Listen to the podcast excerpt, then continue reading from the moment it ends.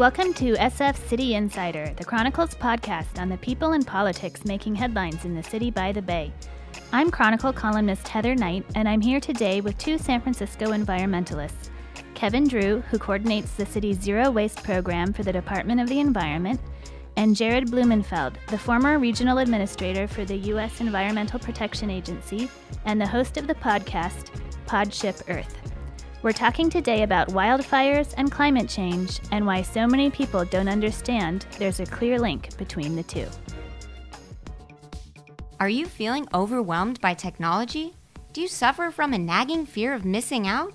Join Chronicle Managing Editor Fernando Diaz as he talks to a panel of industry experts about the effects of technology on privacy and ways you can protect yourself. It's Chronicle Chats at Herbst Theater on September 17th.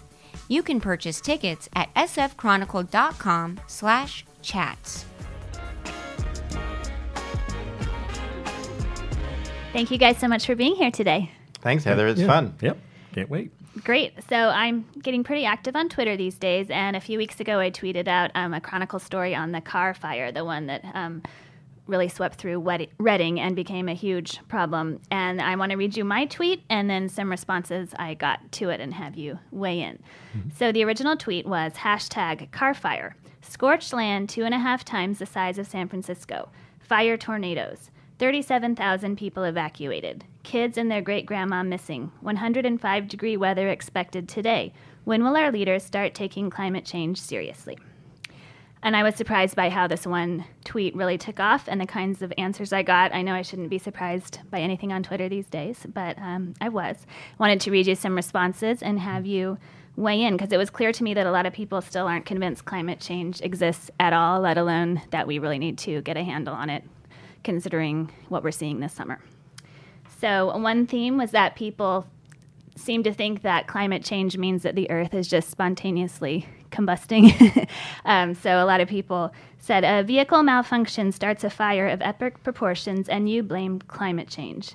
Good grief. Or another one, a car started the fire, but please don't let that interfere with politicizing in your narrative. Or another one, it did not start by global warming. It was a car tire rim. Can you kind of explain this, that people are not grasping how climate change might be related? Mm-hmm. So I was up in Redding for that day, the day before it started, and just like, it was incredibly hot. I was hiking Mount Shasta, and first of all, when you go up in the forest up by Shasta, Northern California, most people kind of think that California ends in San Francisco, but all the way up to like Oregon, there's still California, and there's a lot of forest, right? And that forest is really, really, really dry, and that came from drought. So when people, I think people had an easier time linking the drought with climate change, mm-hmm. like we're running out of water, it hasn't rained. All that dry weather and drought for 5 years that California had is part of why we're having these forest fires now, mm-hmm. right? And so, like, making these connections, the problem with climate change, Heather, is it's become very, very politicized. So people just don't want to, if you told some people that Elvis is still alive, they'd be, yeah, no, he is, absolutely. And others would say, no, he isn't. It's like become a polarizing issue that it doesn't really matter. No one's concerned about the scientists. No one's concerned about really the facts. It's become this gut issue where people in cities, liberal, knee-jerk San Francisco, they think climate change is real. They hate guns. They hate these, we hate them. Therefore, we're going to decide that this had nothing to do with climate mm-hmm. change. So your facts, you could give them more facts you could bring in. That's part of the problem with the environmental movement. Kevin can maybe speak to this, is like the environmental movement just keeps giving more and more and more facts to people who aren't receptive to those. So mm-hmm. we have to speak to people in the language that they understand rather than just saying they're bad people. Like, what would get people to understand it? And that's kind of the big challenge. And that takes a lot of time. It takes a lot of like almost door-to-door kind of work mm-hmm. where you have to sit down with your uncle and have that kind of conversation where you get past the hard stuff and get into this. It does get very weedy, as Jared's saying. I mean, it's the temperature, it's the lack of moisture in the ground, it's the no humidity in the air, it's the heat, it's hotter than ever. So all of those little incremental things add to the flammability of anything. Mm-hmm. Anything would be more flammable at 105 than at 100 degrees. And those kinds of things, people do see the change. When you sit down and talk to people about the weather, and you're not politicizing it, it's like, gee whiz, yeah, it is different here. But that's a really hard, that takes a lot of time, and I don't know whether the environmental movement has the kind of patience for that, frankly. I mean, it has to have it, but it's very hard to find. And we who have been in the movement for a long time have been watching this coming on, and these predictions showing up, and things James Hansen talked about 30 years ago is suddenly, oh, yeah, it's drier and it's hotter, and therefore things burn faster. This is really hard, and I don't have an answer for how to kind of easily do this. One of the things we're trying to do with this at the Global Climate Summit is have conversations with that folks can get up and talk to real people about it, mm-hmm. exchange those ideas, maybe bring their doubt to that conversation. But it's very frustrating, and Jared knows this as well as anyone, that the difficulty of finding leadership and getting leadership and at this time mm-hmm. in this country. So basically what people don't seem to be grasping is that anything, arson or a car fire or whatever it is, can set the initial spark, but climate change is making it harder to fight. Is that absolutely correct? Absolutely. Yeah. I mean, the Santa Rosa fires, I live in Petaluma, and those fires started from a wire, but it was the pre-existing conditions that were there that made that a super event. The drought, we had so much lack of water, and then we had a tremendous rain season, and we had things in my yard that I've never seen grow before, were 10 feet tall, and then the drought came again, so that was more material to burn. Mm. Then we had a winds event that night. That night in my house, every three of us in the house all got up from our bedrooms and walked around and said, "What was that?" There was a big wind. That was one of those easterly winds from coming off Nevada that shook the house. That took the spark that was somewhere in Santa Rosa and just blew it down onto Santa Rosa. 5,000 houses. That's no place in the world. If we had a 5,000 house fire, and it was only 10 miles from my house, and it could have been. We packed the car. We had no idea whether the firemen had any. They had no chance to really fight it in the way we think of fighting house to house. Mm-hmm. So that combination of events was. I mean, it was clearly a climate event for someone like myself who's been watching it for this long, and I was very scared. And I've used that story as a way of helping to explain it, because I think you can feel the personal part of it that is hard. It's been hard for me to talk about climate, abstractly, but this really felt like that.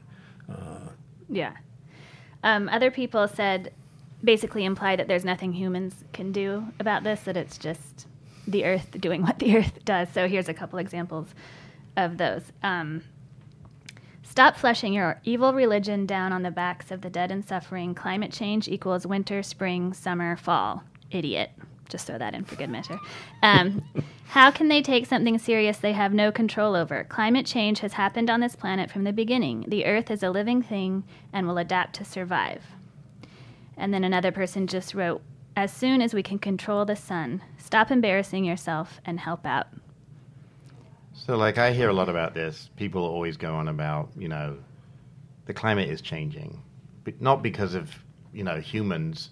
When you look at how much CO2 we dumped into the atmosphere, the trillions of tons that we've dumped in the atmosphere since the 1850s, the beginning of the Industrial Revolution, and then you look at just a basic science experiment, what does that do to the atmosphere? How does that track the heat in the atmosphere? And then what happens? We know science. We know the science. We understand, the relationship between CO2 in the atmosphere and the planet warming up. So at the same time, we got all these kind of religious beliefs, two things. One, we're just meek and unable to change the world around us. And the other, we should have dominion over nature. So we want to do all these things to control nature. At the same time, we don't want to admit that collectively we could have this big impact over nature. So it's really difficult just to get your head around, are we really changing nature? And the answer is yes, we are. Another problem is there are already things happening with climate change, so people kind of feel defeatist. Wow, it really is going to suck, so why should I bother doing anything now? There are all these fires in California right now. I can't do anything about those. That's true. So this is really about the next generation. Either we're going to make it better for our kids and grandkids. Are there going to be really difficult times between now and then? Yes. This isn't going to end tomorrow because Governor Brown comes and brings people together in California, in September. But it could make it much, much less bad for future generations. So I think it is a hard thing for people to get their heads around. Like, Heather, if you did a blog on, like, people grappling with mortality, you get all kinds of weird things. Like, I'm going to get resurrected. I'm going to be like, people have all kinds of weird views on all kinds of things. Climate change is just one that people, you know, gravitate towards if they're conspiracy theorists. This isn't really happening. Yeah, it is happening, people. And the fires definitely are a symptom of it. Yeah. I don't know if it's religion, it's just our people's beliefs in one way or another get in the way of the funny thing about humans is we like to nitpick whatever point anybody brings up. You know, oh, the cereal's soggy. No, it's not. It's crispy. And, you know, there's that little thing that we seem to like to hang on. And, for instance, one of the comments there was that the Earth is changing. And, yes, the Earth will change and will adapt to this. But we're the ones with the hard time for that. The Earth has a 4-billion-year history, and it'll shift around. It's hard for us to figure out how to make that shift right now. And it's I think there are ways where we show the specific changes that are happening. And the thing that always gets me is when people want to say, oh, we can't change we don't have that power. Well, look at your cell phone, look at all the things that you use that are science-based, and it's the same science. It's the same. If you trust your car to get you where you're going, if you trust your phone to, you know, to answer a question, a Google question, or just make a phone call, it does that, and it's the same science and scientists who have been involved in that, and it's almost everyone is using our current science. I mean, there's a few Luddites out there who really are out in the woods, staying away from it, but that feels like, to me, as a way for us to try to communicate this, but. Again, it's the pace of change, Kevin. Don't you think? Like that. Yeah, that's the big thing, Heather. Like, they're big changes over hundreds of thousands or millions of years, and now it's happening in decades. So that's the alarming. It is alarming. Like, I find it scary, and there isn't a lot of great news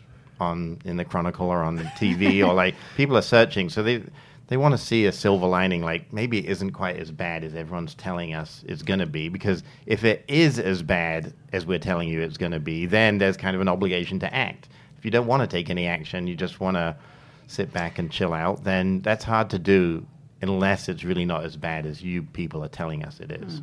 And that's where it gets very tricky. I mean, actually, in watching both Dunkirk and the Churchill document, Churchill film from 6 months or so ago, the things that happened in 1939 when Hitler, you know, attacked Czechoslovakia. I mean, there was just like about a 2-week period where all kinds of stuff happened, and Churchill had to just deal with it, and so did the people of England have to start dealing with it. It was like really quite stunning. You're not going to go to the Blitzkrieg, are you? Well, no, not exactly. But there is some kind of response that is I think what you're talking about, Jared, and it, because there's no galvanizing event, there's no attack. It just, that's why it gives us this wiggle room, and it's terrible. But to twist and be twisting and turning in that wiggle room, and then to have people denying it, or, you know, conspiracy theorying it, or religioning it out of your control, it's extremely frustrating. Bad stuff happens. It's easy just to think it isn't going to happen. But Dunkirk was a good movie. Did you see it, Heather? I did not. You have to see it on the big screen. Did you see it on the big screen? It's talking of which, there's a San Francisco Green Film Festival, which has all kinds of cool films, which I'm excited to see starting in September. There's a lot of things coinciding with the Global Climate Summit, which, again, as Jared's pointing out, just because Governor Brown's bringing a bunch of people here, is that going to somehow, you know, turn on something? And I don't know what it takes, but I'm trying to double down on my own life. Even I've started conserving energy like I used to conserve some time in the past that I sort of let go of because I've got 3 kids and I got a little loose. You got to ratchet that down. What are the things we can do? And that's some of what we're trying to talk about at this Climate Solutions series, is to have people with the latest science, some people with the latest finance, because we've got to use the money to turn on these engines, or we won't make the progress. There's a lot of good technology out there. There's a lot of good advancements have been made in energy use, in soil science, and we're not implementing it in any kind of pace like there was a war. Like there was a real danger coming outside the door, you know. But there is. There is, and it's communicating that.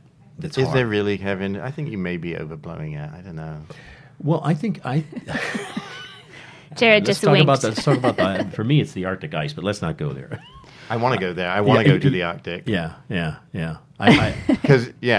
That day, I just have to say, it was 115 in Redding. Yeah. That day, and it was like hell. Yeah. Like, we keep talking about, like, it's going to be so bad when climate change really hits. To me, that day, it's here, right? It felt like very, very present, and the black clouds, and which then turned red in the sky. It looks apocalyptic. Like, you're like, holy camole. Yeah.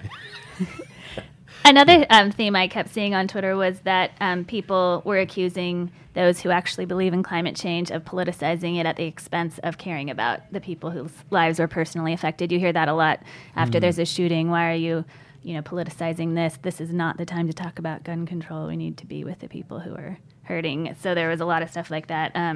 Sometimes tragedies are just tragedies, and we need to tend to those who have been affected to help them heal, focus on people, not politics.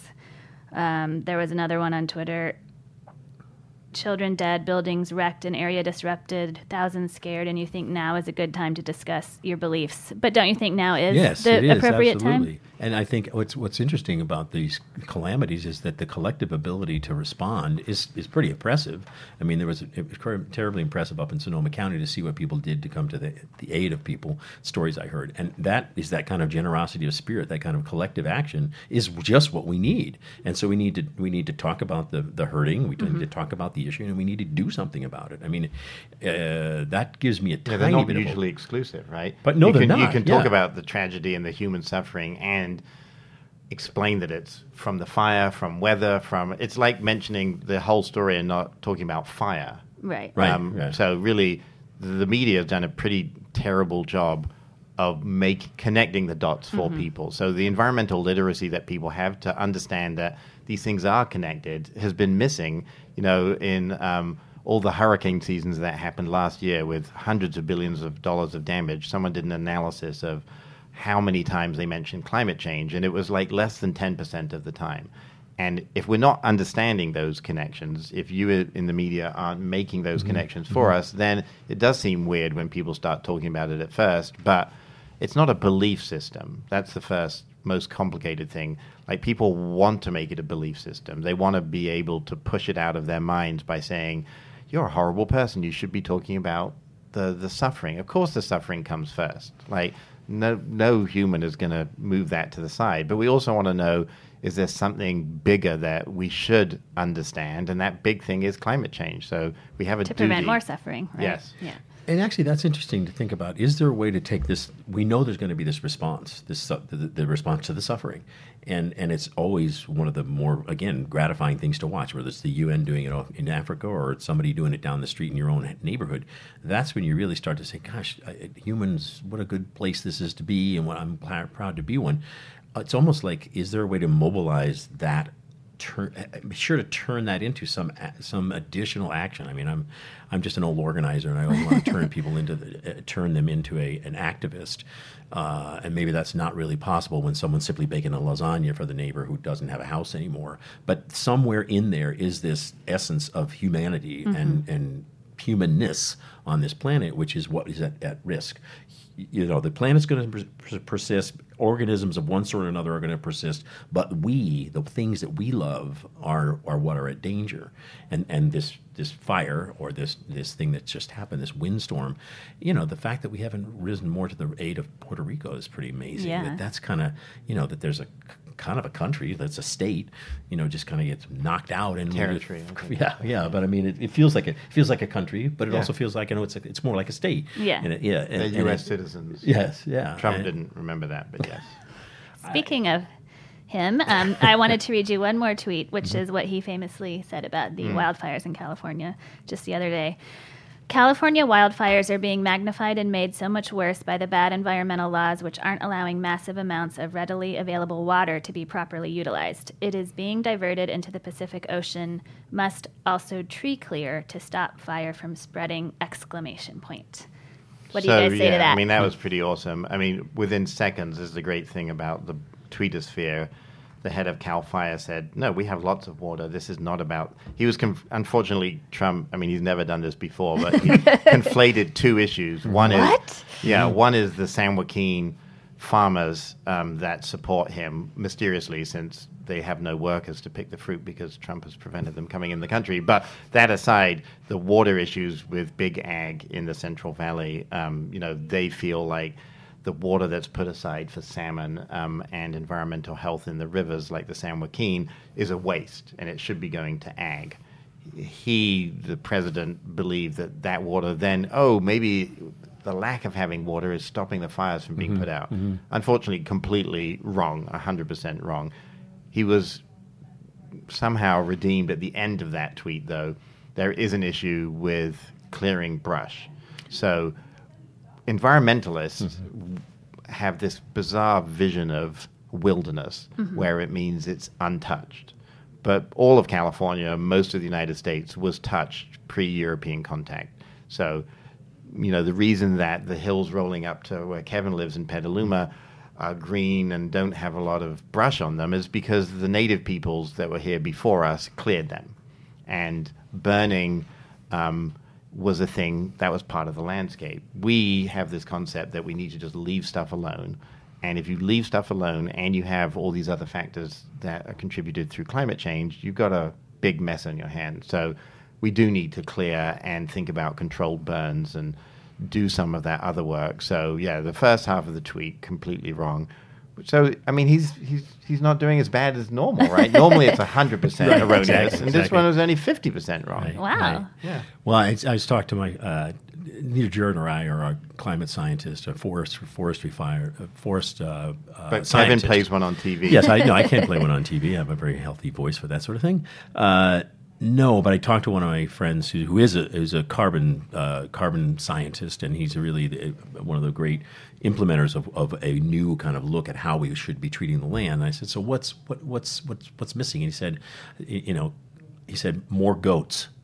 He said the understory. It's the understory. He said we can't get at the understory. Is that like the backstory? Yeah. It's the understory or the backstory. It's the understory is the backstory. Yeah. And that's the fire story. What is the understory for those who don't know? The understory is all that material that's down on the ground underneath the trees that either falls from the trees or grows from the ground and creates a tremendous mass of material that will burn. That the trees can stand some fire. It's surprising how strong trees can be, but when everything around them is burning, then they give up. I mean, and so that's that clearing that understory, which is difficult. It's hard to the Conservation Corps could do it, but goats could do it. And we need to be thinking about how to use natural means to solve these problems to the greatest degree possible. Maybe Heather's next tweet can be about goats. I think if you could help her write that, like the goat tweet series, an accurate goat. Yeah. Well, yeah, I think you get a lot of kudos from rural California. They'd be like, Heather finally gets it. It's all about the goats. I was thrilled to get a text back, more goats, when I asked for a pithy, that was it, boom. But you know what goat means on Twitter, right? Greatest of all time. So people might be confused. Really? So we need goat. I think that's what Kevin meant. No, I was just thinking about what the internet could think about goats, and I don't want to go there. We might confuse our listeners. Yes. So on a serious note, no more tweets. How bad is this summer? What does it say about where we are? And fighting this huge problem, and where do you kind of foresee happening if we don't get a handle on this? Well, that one of the questions. It's summer, I thought it was winter. It's so freaking cold. It's really cold right here in the studio. If we have the question for me is now is just resources, the exhaustion on the firefighters, the exhaustion on the machinery and the planes, the helicopters, the water, all of that starts to get to be in short order at some point. And I think the fires are a real kind of wake-up call for the state to say this is something we need to do, whether there's going to be a new governor at the end of this year. There will be a new governor. I don't think Jerry Brown's going to stay on. He's not going to stick it out. And fifth time. He might do something interesting before he goes. I don't know what he could do that would lend itself towards pushing. He's done a lot. He has, but pushing this particular moment. Credit. He's done a lot. No, is there something to talk about with regard to the forests and regard to the state of the soil and the kind of the planet that we live on in California, what we can do to make it more hospitable in the near term? And the answer is we'd have to get out and work our butts off. I mean, I was thinking about sending my 20-year-old son, get out there and start help. Mm-hmm. I'm getting too old to help, but you could help. And this is one of those things where we're going to need an awful lot of it. And whether it's cooking for the people who are working in the fields, he can do that. I don't know. Well, to have this question, how bad is it? How bad is it, Kevin? It reminds me of Blade Runner. Yeah. Yeah. Like, did you see Blade Runner? It's all orange, and like it looks like everything's been on fire, and that's what it feels like. Yeah. Like you go around the state, there's no. And this is like last year. Remember the Ventura fire? Yeah. That was in October. Yeah. Right. We're in the middle. Yeah. Of it. Right. So it could keep going. That's when Santa Rosa was in October. My friend of mine's son is a helicopter pilot, John Wick. He has a ranch out in the West Marin. His son was flying helicopters into the Santa Rosa fire, and he called his dad and said, "Dad, if there's anything at the ranch, you should go get it now, because if we don't stop it now, it's going to burn to the coast." It's all about the wind changing. It wasn't that they were going to stop it. It's that if conditions don't allow us to kind of like hold it a little bit, and then we get lucky with some wind, it's going to go all the way to the coast. And that's like 30 miles. That's all of West Marin, all of West Sonoma County. I mean, I drive out there all the time. It will eventually happen. That's what we're looking at. Yeah. And it's kind of the new normal. So that's the, when we talked about like the psychological impact of how you digest this stuff, like I think people are just thinking, fires have always been here, and they weren't ever this bad. Like people, like 10 years ago, fires were not this bad. And this many going on at the same time. And this many, exactly. Yeah. So the scale of them, like how many acres, the difficulty of getting them contained. But then it kind of just, after a while, it's not news anymore. Like even, I don't know, like if there's 7 going on right now, then the 8th isn't news. Mm-hmm.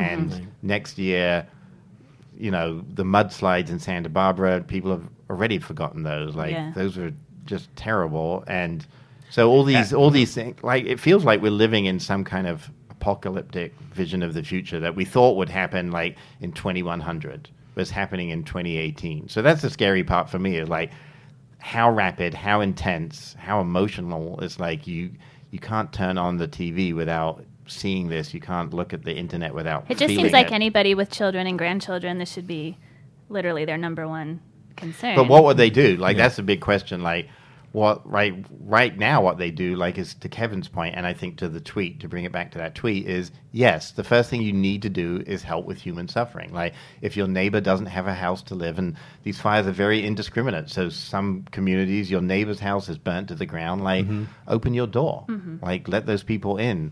That's the human, the thing that we need to get back to. And that humanity, I think, was Kevin's point. If you get back to that humanity, then the issues that we're going to confront with climate change become a little easier to deal with. It's all like it's their problem. Mm-hmm. That's the attitude that's kind of compounding climate change. And I'm wondering if what you're seeing, Jared, about, like we said, you can look at the internet, but you can look outside, look out your window. I watched the sunrise one morning. It was looked like the moon because it was so weirdly orange coming up in a strange up through the haze to the east, and that.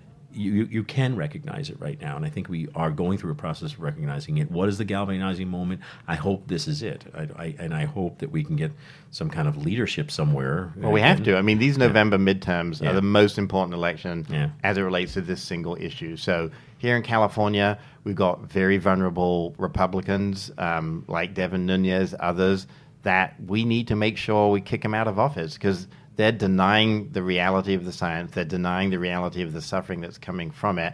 And getting them out of office and getting back the House is probably the single most important thing that we could do for climate change right now. It's not maybe changing that light bulb. It's like, how do we focus on those vulnerable Republican seats so that we can win back the House? Great. Well, thank you guys so much for joining me today. Thanks, Heather. Yeah. Awesome show. This show is part of the San Francisco Chronicle podcast network. The show is produced by Dominic Fracasa and Fernando Diaz. For more City Hall coverage, you can follow Dominic on Twitter at Dominic Fracasa and me at HKnightSF. Check out all of our coverage at sfchronicle.com.